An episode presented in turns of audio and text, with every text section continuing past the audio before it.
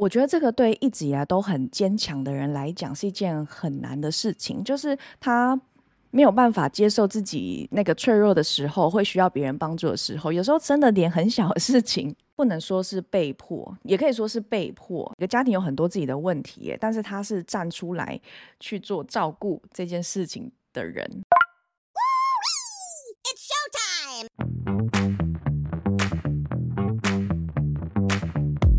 大家，这个片头大家还喜欢吗？这个片头音乐是我自己剪的，就是我上一次拍完第一集的 p o c k e t 之后，我就觉得，哎，我还蛮喜欢这个方式在分享我的故事的。然后，其实上一次拍第一集的时候，我完全是。没有特别预想太多，我也没有准备太多。然后我那一天呢，我还记得，我就是上完一整天的皮亚提斯课，我已经教完课，回到家之后，觉得好像反正我那一天头发好像也没有太乱，我就直接 把镜头打开，然后用我原本的麦克风就直接开始录了。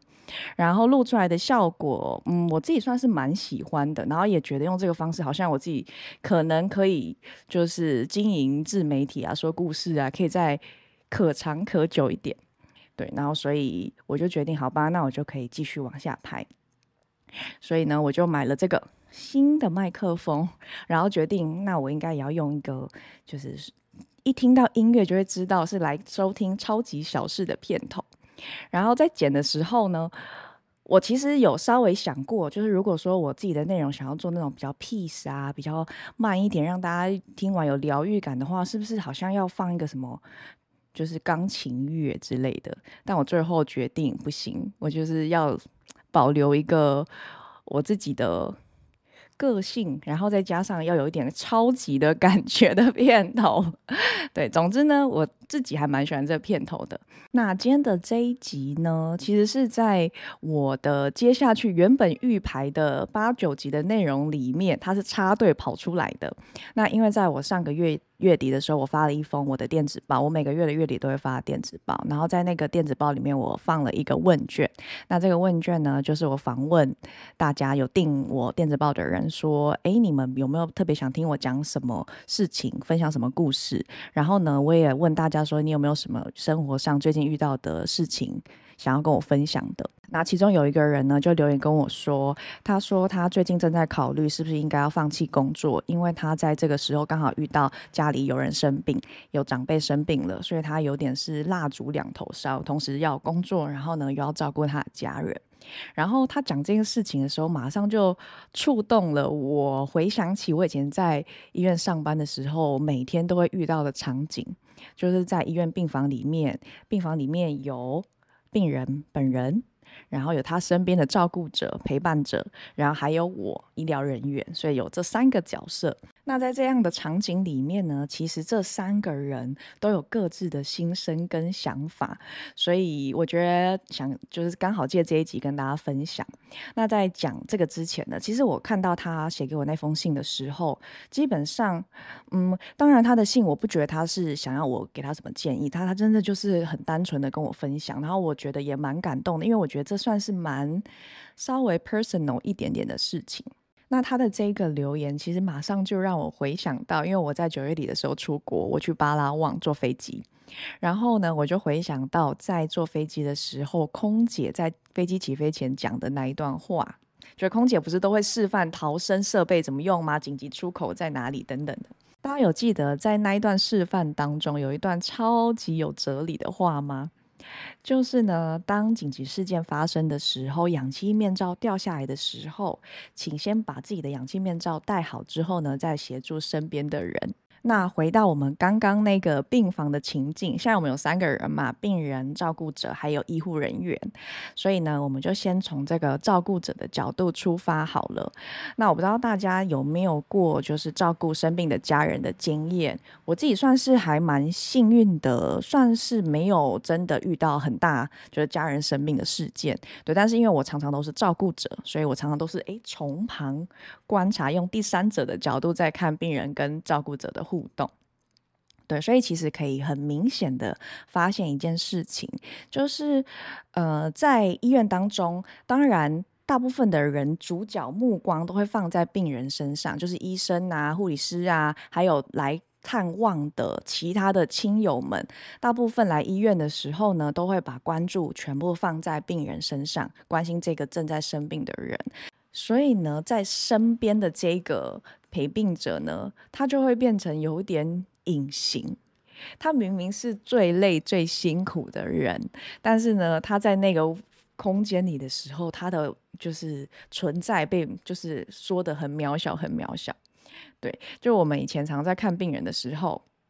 有时候那个照顾者就会回跟我讲说：“哎，老师，就是为什么你好有耐心哦什么的。”但我都会回应他说：“因为我只看你的你的家人一个小时而已啊，但是你是二十四小时在照顾他。”讲这段呢，其实是想要跟大家讲说，如果以后遇到类似的情境，大家就是也要多花一点点 心思，就是稍微。把关注放到旁边正在照顾的这个人，他其实是最辛苦，然后又被最被就是忽略的那一个人。对，那他可能要承受很多的压力。像我今天跟我分享这件故事的这个网友，他有他原本的生活，但是他不能说是被迫，也可以说是被迫，但是变成他在这个情节下面，他可能每个家庭有很多自己的问题，但是他是站出来去做照顾这件事情。的人，所以他超级伟大，对，所以呃，像我最后其实我有回信给这个跟我分享故事的人，那没办法给他什么建议，但是我就是告诉他说，就是千万记得一定要好好照顾自己，因为把自己照顾好了，就像是戴好自己的氧气面罩，你一定要自己得睡饱，然后自己心情维持在一定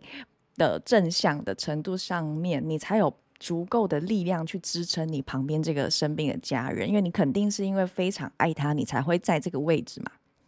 对啊，所以，嗯，好，这是照顾者。好，接下来我们谈病人。那病人的话呢，呃，可能没有办法讲那种就是诶已经神志不清的人。但是我遇过蛮多的病人，就是他原本是好好的人的时候，他突然病倒的时候，其实有很多人他会有一个心态，大家不要想说病人就一定是觉得说，哎，你就是应该要好好照顾我啊，什么饭来张口，茶来伸手。其实没有全部的病人都是这样，有一部分的病人。他在他突然病倒，没有办法自己处理他生活大小事的时候，他们会有一个很心虚的感觉，就是他，而且是他看到他的，比如说一个奶奶好了，他生病之后，发现他儿子就是同时带着笔电在他的病床旁边一边工作，然后呢，同时又要帮他诶买饭啊，带他去厕所啊，然后帮他洗澡啊等等。就是这个病人常常会有一个心虚的感觉，那这样子的事情其实有时候会造成一些很纠结的场面，就是家人很想要帮助他，但是呢，这个生病的奶奶她自己会一直拒绝，或是她可能会想要放弃一些别的治疗，觉得不想要再麻烦他的照顾者，他的儿子了。我觉得这个对一直以来都很坚强的人来讲是一件很难的事情，就是他。没有办法接受自己那个脆弱的时候，会需要别人帮助的时候，有时候真的连很小的事情都他都不愿意讲。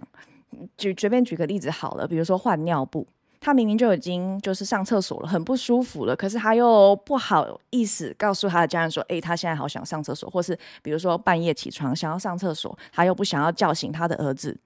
对，但是这个时候常常就是悲剧，通常都在这种时候发生，因为他。一站起来，晚上又黑黑的，啪，跌倒了，哇，就是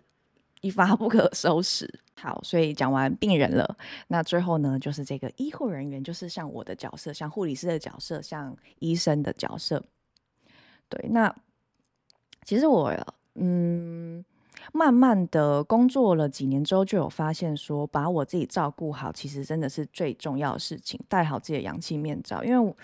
我会很明显的发现，说就是当我的心情、情绪好，还有情绪不好的时候，其实是蛮影响我对一个病人的耐心的。尤其是因为就是我们工作场域就是在医院嘛，所以在医院的人，你想就是生病的人，基本上不会有人生病住院躺在那里的时候是很开心的。你要想哦，像我们这些 医疗人员去工作上班的时候，每天进去的都是一个相对是一个比较负面的气场，也没有那么严重啦。对，但是就是基本上来的人都是生病的人，我们相处的服务的对象是这些身上不舒服的人，是这些就是很需要帮忙的人。对，所以在这种情境下，我们需要保持一个更。正向又有活力的态度去面对他们，对。那其实我有些时候也会觉得很困难，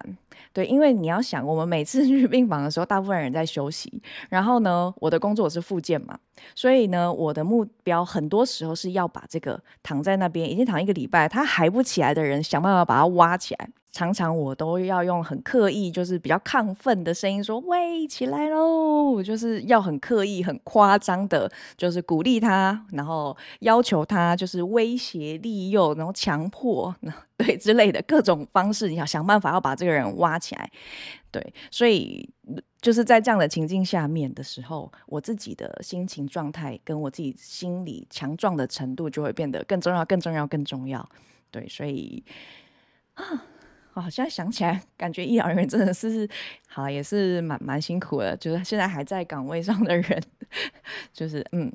加油，加油，加油！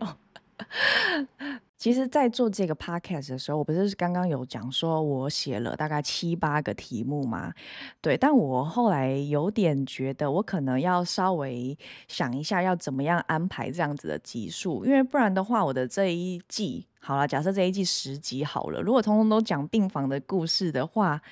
那也太沉重了吧？我不知道大家会想听这些故事吗？对，也也不是沉重啦，就是不知道会不会让人家觉得，就让你们现在在听的话，会觉得好像很多，嗯，反正就是沉重嘛，因为就是就有点像每一集都在讲一个好像很大的人生道理的感觉，对，所以。我会想想看，就用什么方式比较有趣的跟大家 分享，就不要讲那么、那么、那么、那么大的人生价值观之类的。好啦，今天的这一集呢，就分享到这边。我不知道各位有没有曾经就是有照顾过别人，或者是被照顾的经验，那或者是你跟我一样是医疗人员，就是每天都是在照顾旁边的人。那如果今天的这一集有哪一个点稍微触动到你的一些什么回忆的话，也欢迎你就是留言跟我分享，或者是跟大家分享。对，那如果你有想听什么事情，或者想听什么故事的话，也都欢迎留言，或者是就是可以直接寄信给我的 email，在资讯栏，嗯，我都会放我的 email。对，那我们这一集就先讲到这边喽。哎呦，那我们就下一集再见啦，拜拜。